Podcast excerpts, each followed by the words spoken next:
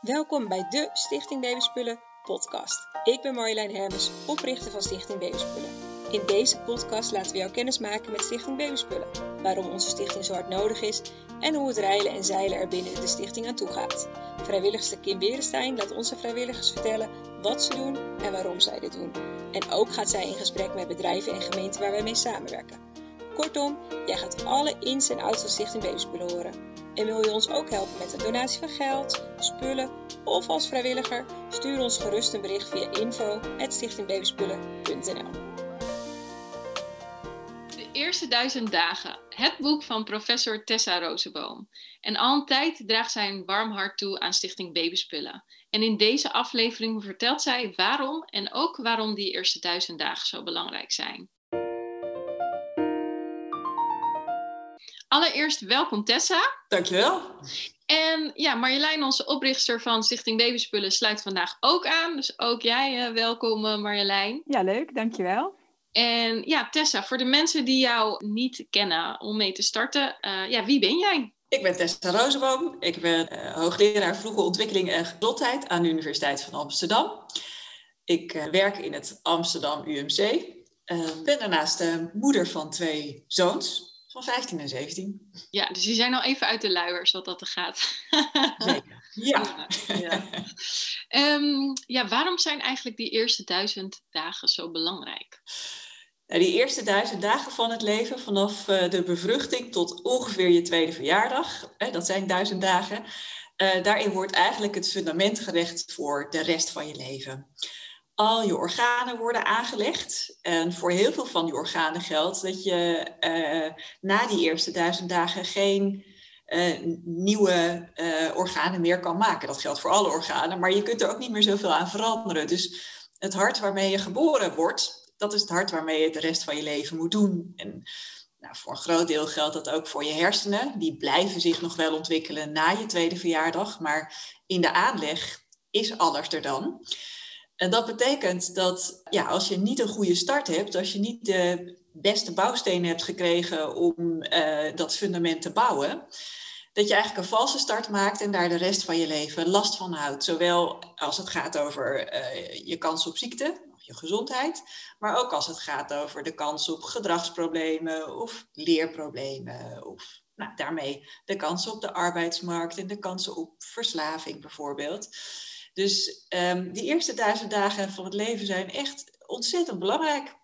Ja, ja. En jij hebt dus ook onderzoek gedaan naar die eerste duizend dagen en wat het effect is op langere termijn als je zeg maar een valse start hebt gehad. Klopt dat? Ja, klopt. Inderdaad. Ja, ja. ik doe uh, al 25 jaar onderzoek naar het effect van dingen die heel vroeg in je leven gebeuren in die eerste duizend dagen en wat daarvan de effecten zijn op lange termijn. Ja. En ja, twee, drie jaar geleden dacht ik van, goh, het is toch eigenlijk ontzettend bijzonder dat we vanuit heel veel verschillende wetenschappelijke disciplines, hè, vanuit de biologie, vanuit de geneeskunde, vanuit de sociologie, vanuit de psychologie, vanuit de economie, weten hoe belangrijk een goede start is. Maar dat dat zich nog lang niet altijd vertaalt in wat er gebeurt eh, als het gaat over gezondheidszorg bijvoorbeeld. Of nou ja, hoe we in Nederland en ook daarbuiten voor elkaar zorgen. Dus daarom heb ik uh, uh, twee jaar geleden een boek geschreven over het belang van de eerste duizend dagen. En uh, het eerste exemplaar van het boek aan Hugo de Jonge overhandigd. Ehm, hij liep toen al rond met plannen. Hè. Hij was net minister van Volksgezondheid. En hij liep toen al rond met plannen om een programma te starten in Nederland om veel meer te investeren in een goede start. En nou, aan dat programma heb ik meegeholpen en meegeschreven. En, uh, inmiddels ben ik ambassadeur van dat programma. En uh, zijn de meeste gemeenten in Nederland zijn ook bezig om kinderen een goede start uh, te geven.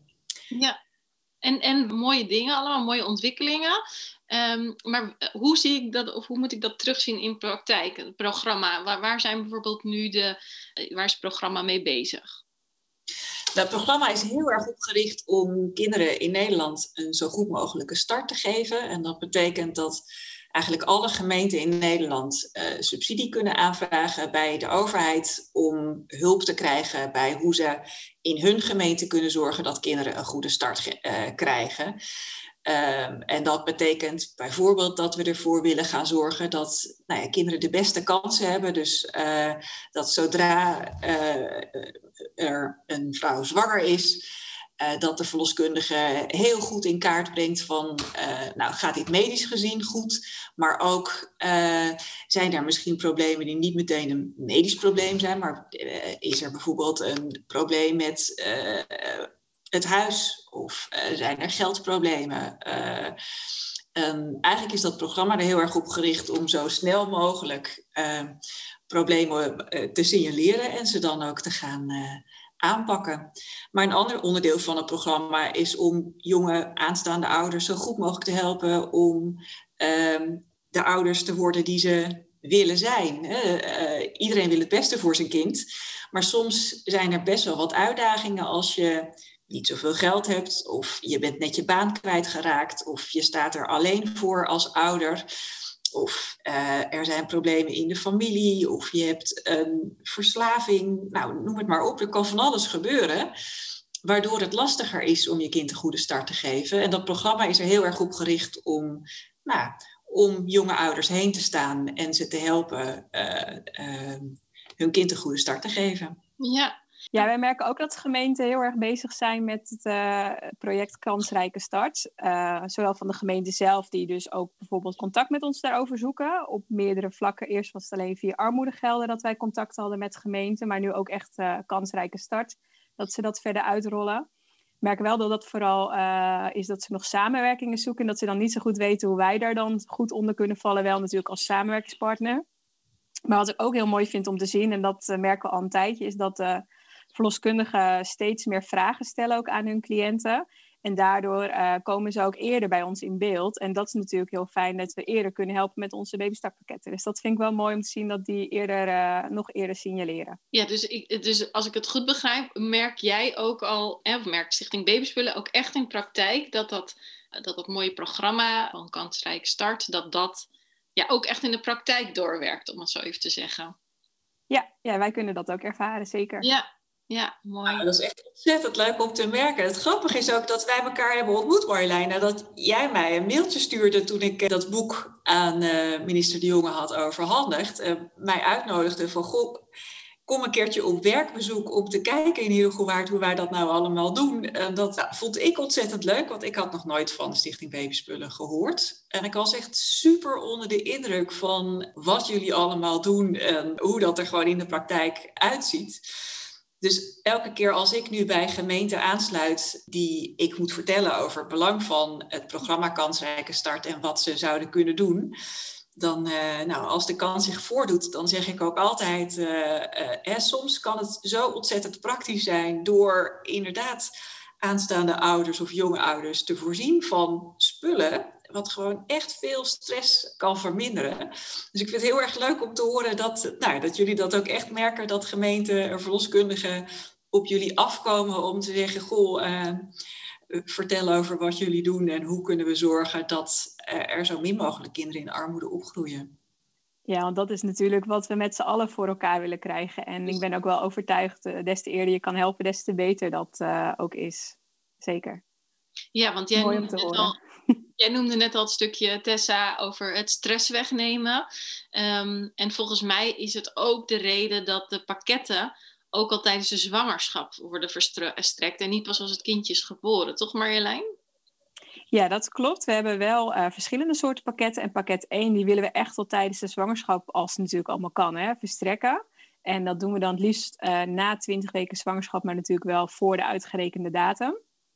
En ja, des te eerder we het pakket kunnen leveren, des te eerder de ouder daar ook geen zorgen meer over hoeft te maken. Want er zijn vaak bij de gezinnen die we helpen al genoeg andere problemen aan de hand. Dus hoe eerder zij de praktische spullen voor een kindje hebben, des te eerder zij daar ook geen zorg meer over hebben en kunnen genieten van de komst van hun kindje. Ja. Ja. Zie jij dan ook terug, Tessa, uh, of, of heb je dat misschien in je onderzoeken ge, gezien, dat dat stuk stress in de zwangerschap ook weer effect kan hebben op langere termijn? Ja, zeker. Stress in de zwangerschap heeft, uh, ja, heeft gewoon gevolgen voor het uh, ongeboren kind. En dat is niet zozeer stress als hè, een keertje zenuwachtig zijn omdat je een deadline uh, dreigt te missen of zoiets. Maar wel als je chronisch je zorgen maakt over jeetje, hoe, hoe moet dit allemaal? En nou ja, vooral als er op verschillende vlakken gewoon zorgen zijn, dan is het zo ontzettend belangrijk dat datgene wat er opgelost kan worden en zoiets praktisch als de spullen alvast op orde hebben, kan zoveel uitmaken dat je in je hoofd vervolgens ruimte hebt om na te denken over andere dingen. En dat kan echt heel erg veel verschil maken voor een kind. Dus het is, nou ja, het is gewoon echt ontzettend goed wat, wat de stichting doet om ervoor te zorgen dat kind, zo weinig mogelijk kinderen een, eh, een valse start maken. En ja, ook echt gewoon zich goed kunnen, kunnen ontwikkelen en gezond kunnen opgroeien. Ja, ja, en mooi. En nou, je had net al een stukje verteld over hoe je bij ons terecht bent gekomen. Dat je ook uh, nou, heel erg een beetje lobbyt bij gemeentes. Dus dat vinden wij natuurlijk heel mooi om te horen. Want wat je net zegt, um, Stichting Babyspullen wordt steeds bekender. Maar ook nog heel veel mensen weten er toch echt niet, uh, niet van. En wij hebben juist heel erg de hulp van de anderen natuurlijk nodig. Zowel op vrijwilligerswerk, maar ook wel, of op vrijwilligersbasis, maar ook een stukje in, in, in financiële gelden. Hè. Uiteindelijk moeten we ook uh, de huur betalen en de kruiken bijvoorbeeld daar kopen, die, die we niet altijd tweedehands kunnen hebben. Maar ik ben ook wel even benieuwd, uh, je hebt ook een blog geschreven. Heb je nog meer dingen gedaan voor Stichting Babyspullen? Volgens mij namelijk wel, dus ik wil niet te kort doen. Oeh, nou daar overval je me een beetje mee. Maar ik, nou, ik vertelde al, hè, van, met name denk ik dat, dat mijn rol is zorgen dat Stichting Babyspullen bij uh, alle relevante partijen die voor jonge gezinnen en jonge kinderen zorgen, dat dat bekend is. Dus ik probeer dat eigenlijk altijd als ik als ambassadeur voor het programma op pad ga om te vertellen over de stichting. Soms krijg ik ook vergoeding voor de praatjes die ik hou. En die uh, kan ik af en toe overmaken naar de stichting, zodat er ook gewoon weer meer pakketten uh, worden, kunnen worden gekocht. Dus dat is een ding. En er komt een nieuwe editie van het boek, de eerste duizend dagen. En daar komt ook een lijst in met uh, hele praktische dingen die je kan doen. Dus daar komt de stichting ook in.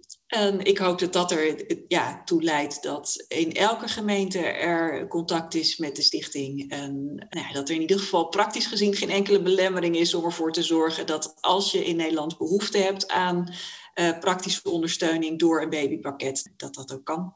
Dat zou echt mooi zijn. Ja, en volgens mij, uh, wij zitten dan nu ook met beeld op te nemen in de podcast. En ik zag Marjolein heel hard glimlachen. Dus volgens mij is het ook een nieuwe primeurtje voor jou, Marjolein, of niet? ik had dit nog niet gehoord, nee. En ik vind het ook wel heel mooi uh, hoe Tessa dat ook omschrijft. Hoe mooi ze zijn als elke gemeente weet wat we doen. En dat we daar praktisch ook ondersteuning in zouden kunnen bieden. Dat zou ik wel echt ook... Uh, tenminste, dat is een van onze streven natuurlijk, uh, of ons streven, dat we elk kindje een goede start kunnen bieden of daarbij helpen. En nou ja, ik weet zeker als de gemeente ons nog beter weet te vinden, dan uh, kunnen we dat ook beter doen. Want helaas is het natuurlijk niet allemaal gratis om te doen. De spullen zijn wel gratis, maar voordat het een pakket is, zitten daar zeker nog kosten aan. Maar ik merk wel dat doordat we met meer gemeenten samenwerken, we ook steeds meer dingen kunnen doen. En dat is wel echt iets wat de afgelopen jaar of jaren echt pas is gestart. Dus dat is wel echt heel mooi om dat uh, voor elkaar te krijgen met elkaar. Ja. Ik denk, laat even stil te vallen voor wie nog wat wil zeggen. dus um, ja, hebben jullie nog wat, uh, uh, wat toe te voegen? Oeh, ik vind het wel lastig eigenlijk. Nou, ik wil nog wel wat zeggen, want ik ben echt, ja, echt heel blij met uh, dat ik uh, eigenlijk zomaar spontaan uit het niets, uh, voor mij in ieder geval Marjolein, voor jou een uitnodiging kreeg om een keer op werkbezoek te komen. En dat was echt ontzettend leuk. De eerste keren dat ik probeerde met wethouders te mailen, te zeggen van goh, weet je van het bestaan van Stichting Babyspullen, was het nog best uh, soms een beetje stroevig als het dan ging over ja, welke geldstromen. En ik vind het echt heel erg leuk om te horen dat, dat nu zoveel meer gemeentes uh, jullie weten te vinden. En ik hoop ook dat zelfs als het programma Kansrijke Start op een gegeven moment afgelopen zou zijn, uh, dat dan die samenwerking met al die gemeenten blijft bestaan. En nou ja, dat het uiteindelijk echt gewoon een landelijk dekkend systeem zou, uh, zou gaan worden. Want uiteindelijk ja, hebben gemeenten gewoon een hele belangrijke rol. Hè. Er wordt heel vaak gezegd, it takes a village to raise a child. Um, daar, daar, probeer ik die gemeente ook heel erg van te doordringen. Dat kunnen vaders en moeders niet alleen. Of je nou veel geld hebt of weinig geld, je kunt het niet helemaal alleen. We moeten gewoon met z'n allen voor elkaar zorgen. En dit praktische stukje is echt ontzettend belangrijk. En, uh, nou, ik hoop van harte dat, uh, dat in het komende jaar uh, Stichting Babyspullen nog meer bekendheid krijgt en nog meer gemeenten jullie weten te vinden. Ja, dankjewel. En je zegt ook uh, van hè, we kunnen het niet alleen. Um, de ouders kunnen het niet alleen. Uh, de gemeentes kunnen het niet alleen. En wij kunnen het ook niet alleen. Dus uh, wat je zegt, daar is echt de samenwerking van alle kanten voor, voor nodig. Um, ja. En mensen zijn altijd welkom om te komen kijken. Hè? Marjolein, kan jij er wat over vertellen over onze inloopdagen? Zeker, ja. We hebben elke eerste zaterdag van de maand hebben een inloopdag. Dat is voorlopig wel op inschrijving, maar wel mogelijk om te komen kijken bij ons. En uh, ik probeer zelf ook altijd te kijken van nou, wie zou het uh, leuk kunnen vinden, interessant kunnen vinden om bij ons te komen kijken. En uh, wat we vaak doen is dan in ieder geval een rondleiding geven. Het ligt natuurlijk wel even aan wie er komt kijken. Want soms komen er mensen die graag vrijwilligerswerk willen doen kijken. Dan mogen ze daarna ook meteen aan de gang op de inloopdag. meteen de handen laten wapperen. Maar er zijn natuurlijk ook wel eens mensen die uh, wellicht op andere gebieden iets voor ons zouden kunnen betekenen. Of wij iets voor hun. En dan ligt het er natuurlijk even aan wie er binnenkomt, hoe we dat verder vormgeven. Maar uh, ja, dat is wel een van de leukste dingen die we doen. En dat is eigenlijk altijd de eerste zaterdag van de maand. En wel op inschrijving is voorlopig. Maar goed, dat uh, mag de pret niet drukken. Nee, ja, dus eigenlijk aan de luisteraars, mocht je het leuk vinden om te komen kijken en hoe die pakketten worden gemaakt, of dat uh, nu uh, een Tessa is die onderzoek doet, of mensen die vrijwilligers zullen doen, of de gemeente. Dus iedereen is daarin uh, in welkom.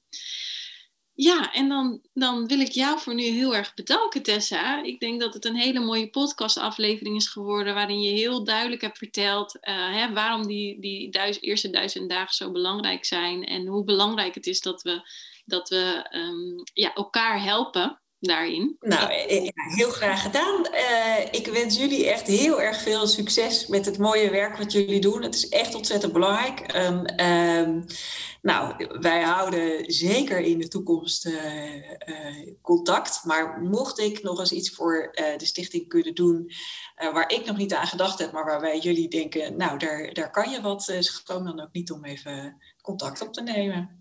Nou, het is ontzettend lief. Ja, super mooi ook. Ik vond het heel leuk ook gewoon om het te horen. Ik ken het verhaal natuurlijk wel, maar als je dan dat zo nog een keer mooi uitgelegd uh, krijgt, ik denk dat ook de luisteraars dat heel erg leuk zullen vinden. Dat, uh, dat ze ook een beetje een andere invalshoek nu horen. Ja. Bedankt voor het luisteren naar de Stichting Babyspullen podcast. Nog even kort drie dingen die we met jou willen delen. Alle hulp die we krijgen wordt echt enorm gewaardeerd. Dat kan zijn in de vorm van doneren van spullen, geld of als vrijwilliger. Elk kledingstuk euro of uur die je wilt helpen, kan al verschil maken. Kijk op onze website www.stichtingbabyspullen.nl. Als tweede kun je ook helpen door je te abonneren op deze podcast of door een reactie achter te laten. Daardoor komen wij hoger in de podcastranking en komen wij nog meer onder de aandacht. En als laatste, tag ons vooral op Instagram, Facebook of LinkedIn. Bijvoorbeeld als je iets gedoneerd hebt, dat je naar deze podcast luistert of hoe je ook maar wilt. Ook dit helpt enorm bij het onder de aandacht brengen van onze stichting, zodat wij nog meer kindjes een goede start kunnen bezorgen. Heel graag tot de volgende podcastaflevering.